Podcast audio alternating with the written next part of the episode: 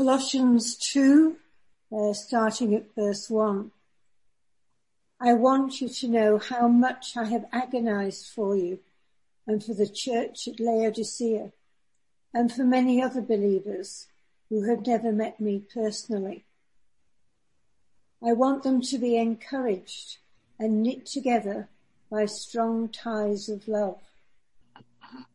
I want them to have complete confidence that they understand God's mysterious plan, which is Christ himself.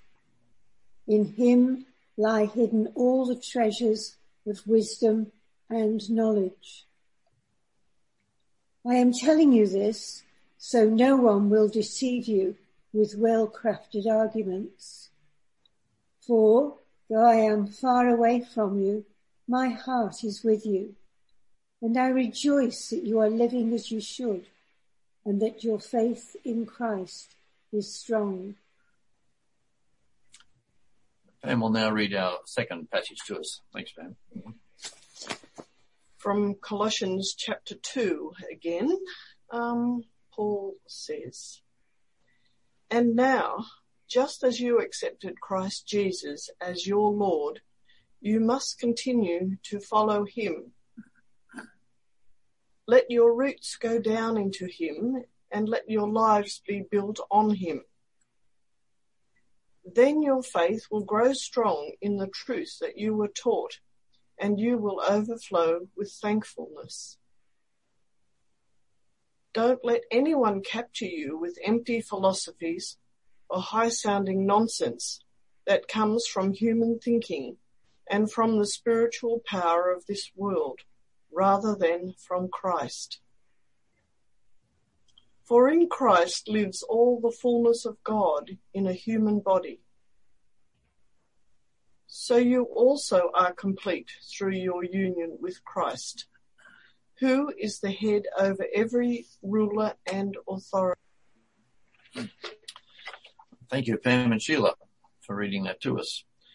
Uh, as you can see, our scripture passage today is another of Paul's letters from prison.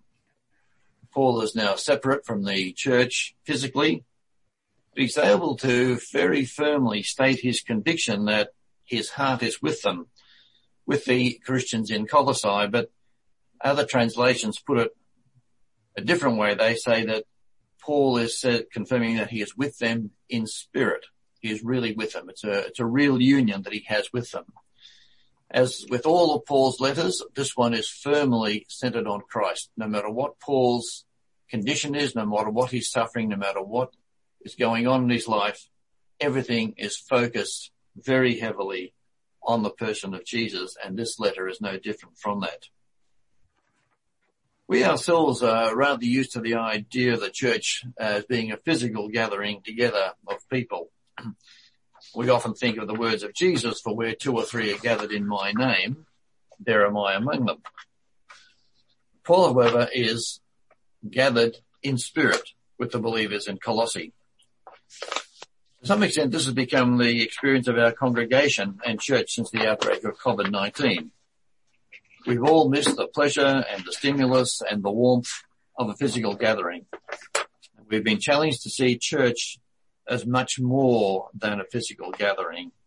We've had to explore new inner attitudes and values to appreciate the church in a much larger framework. And it's this, it's this larger framework today that I would like us to consider because the image of the church presented in the New Testament far transcends our consciousness of it as a physical organization. There's a very interesting passage of scripture in Hebrews chapter 12, which reads as follows. You have come to Mount Zion, to the city of the living God, to the heavenly Jerusalem and to countless thousands of angels in a joyful gathering. You have come to the assembly of God's firstborn children whose names are written in heaven. You have come to God himself, who is the judge over all things. You have come to the spirits of the righteous ones in heaven who have now been made perfect. You have come to Jesus, the one who mediates the new covenant between God and people and to the sprinkled blood which speaks of forgiveness instead of crying out for vengeance like the blood of Abel. Hmm. What the writer is in fact describing here is the totality of the church, the people and spiritual beings whom God has joined to himself in his own family. As the writer says, we have come to the city of the living God, the heavenly Jerusalem. We have come to the thousands, the countless thousands of angels in a joyful gathering. We've come to the assembly of God's firstborn children whose names are written in heaven. We've come to God himself, who is the judge of all things. We've come to the spirits of the righteous ones in heaven who have now been made perfect. We have come to Jesus. Earlier in the same letter, the writer describes the triumphs and tribulations of God's people in Old Testament times. He then goes on speaking about these same, these same people, the same people that have suffered and triumphed. He says, therefore, since we are surrounded by such a large crowd of witnesses to the life of faith, Hebrews chapter 12 verse 1. Now it's interesting the writer does not say, because we have before us examples of the life of faith, so that we can be encouraged.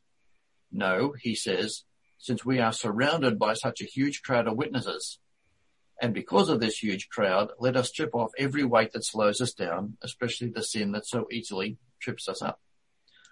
Now, my understanding of the, of the, what the writer is saying is that the church in glory in heaven actually sees us. We cannot, of course, in this life interact with them. That must wait until we are as they now are. As Hebrews says, we emulate their faithful endurance by keeping our eyes on Jesus, the champion who initiates and perfects our faith. Now there are some other, other interesting references in the New Testament. For example, in Matthew 18:10, Jesus says, Beware that you don't look down on any of these little ones, for I tell you that in heaven their angels are always in the presence of my heavenly Father. And in Luke 15:10, Jesus says, in the same way, there is joy in the presence of God's angels when even one sinner repents. When one sinner enters the kingdom of God, there is rejoicing among the angels. In Revelation 5 8, we read, And when he, that is the Lamb, took the scroll, the four living beings and the 24 elders fell down before the Lamb. Each one had a harp, and they held gold, gold bowls filled with incense, which are the prayers of God's people. Now, we do need to be careful not to take that image too far. As in Christ, we already have direct access to the Father, as Paul clearly states in Ephesians 3.12. But I personally find this image extremely moving.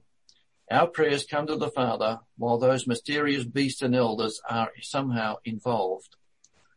Now, I'm not saying that we see the beasts and elders as intermediaries. No, not at all. I believe the point of the image is to stress the unity of the church where every part has a role as described in Romans 12 and 1 Corinthians 12, where every part is concerned for the welfare of every other part. Because sometimes we can see, we can be distracted when we see the church on the defensive or being knocked about or seeing, we see it as something small or weak or irrelevant or ineffective or occasionally we even see it on the wrong side of history or what people consider to be the wrong side of history. What I want you to see is that we're not alone in this strife torn world. We are right now living stones in a bigger and more glorious structure than we can physically see. We belong to the communion of the saints. We belong to all those, the beasts and the elders, the angels, the blessed in heaven, and those still on their pilgrimage in this world we belong to those that God has chosen for himself. As Paul says in Philippians 3:20, we are citizens now of the new and heavenly Jerusalem, which is described in Revelation. The church is great and glorious because it is God's personal property. Every member, every living stone has been personally chosen by him. The church, we, the members of God's family will continue in eternity precisely because we are of God's household. On this question of significance, we need to remember too that there are no that um, there are no insignificant members of the church. Each of us has a role, a place, a task, a ministry where God has granted that we are His hands and His voice in this world. We may think of ourselves, and we may think of our ministries as being as small and of no great significance. But our ministries are the works of God and in this, in this world and nothing that interests God is insignificant. The very fact that he has chosen to involve himself to, to, to initiate an activity makes it significant. Now, even when we're isolated, our significance does not diminish because in whatever place we are, we can do God's work. Was Paul reduced to insignificance because he was locked up in prison? No. We have the answer to that in the New Testament. Paul still speaks to us today in the Bible, teaching us, encouraging us, comforting us, and challenging us. What else was Paul doing while he while he was in prison? In addition to writing letters to the church, he was praying for the church. In Colossians, he says he was agonizing for the church in Colossae. Other epistles state that he is always lifting up before God uh, the local church, the church universal, the church in whatever region he happens to be writing to. He is always praying for the church. The church was constantly on his mind. Prayer is a significant ministry, which is not in any way confined or limited by our circumstances. By it, we can hear from God. We can intercede for others. Now there is much need for prayer at the present time. Just look around us our own family and friends, the church, local and universal, the church persecuted, the community beset by confusion and dishonesty and distortions, bad and oppressive leaders, international unrest, pandemics, plenty there to be praying about. There are Christians around the world now who need our prayers. Some are being persecuted for their faith. Some are in poverty. Some are in danger. Some are suffering hunger and thirst. Some lack a safe place to live. Some suffer from diseases that are eminently curable, but which the medicines do not exist in their own countries. Now we can stand with these people in prayer. We perhaps cannot physically rescue them, but we can intercede for them. And in our own church too, we have people who need us. Last week, Mandy Gray shared her vision for how this congregation can support our young people. Now, when we think of young people, we think, oh, we'll leave them, we'll leave them to their own families or to experts. But we can have a role, we can play a role. This is what Mandy is saying, that we in the reflective congregation can play a very valuable role, a very constructive role in the lives of some of these young people. Because we're part of their family. We're part of the family of God. Now the problems faced by young people today are acute. Social media has created a culture that is in many ways quite toxic, especially for young girls and in the area of sexuality.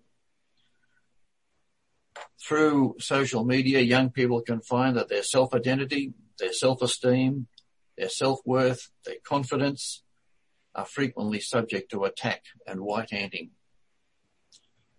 Now in our church, Mandy has had young people who have stood up and joined her to lead those younger than themselves. They need our current encouragement and support. Mandy was saying recently to us that she's got girls in year 10 who have stood up to take leadership roles in caring for and guiding children, young people younger than themselves. Now these do, these young girls, these young leaders all need encouragement and support. Can we help? I think we can and we need to discuss with Mandy individually or as a group ways in which we can help her, help them uh, in the future. I'd just like to stop speaking now and I've got a number of questions there in the in the script that I'd like people to reflect on. And if they have any comments, we'd certainly be very glad to help them because our next meeting in November will be something of a planning meeting we're going to be looking ahead into 2021 to see what our congregation can be doing, talk about themes that we can be looking at, and also looking at how we can improve the way we do things, how we can support one another better in church, how we can improve the quality of our services. But right now, I'd like to just have us reflect on this vision that we've looked at today of the, of the glorious church, the eternal church, the powerful church, the, not the weak church, the struggling church, but the powerful church, where we are united to Christ, under, under whose authority God has placed all things, the Father has placed all things. So do we find that this vision of the church can inspire us? Can it help us to help others, especially those who don't see much in the future for themselves? They may not see a future for themselves at all. Can this vision of the church inspire us to help them? Does this vision change our perspective on the world and how we live in it? And more importantly, does this vision of the church help us put worries and fears that we have about this world into an entirely different perspective?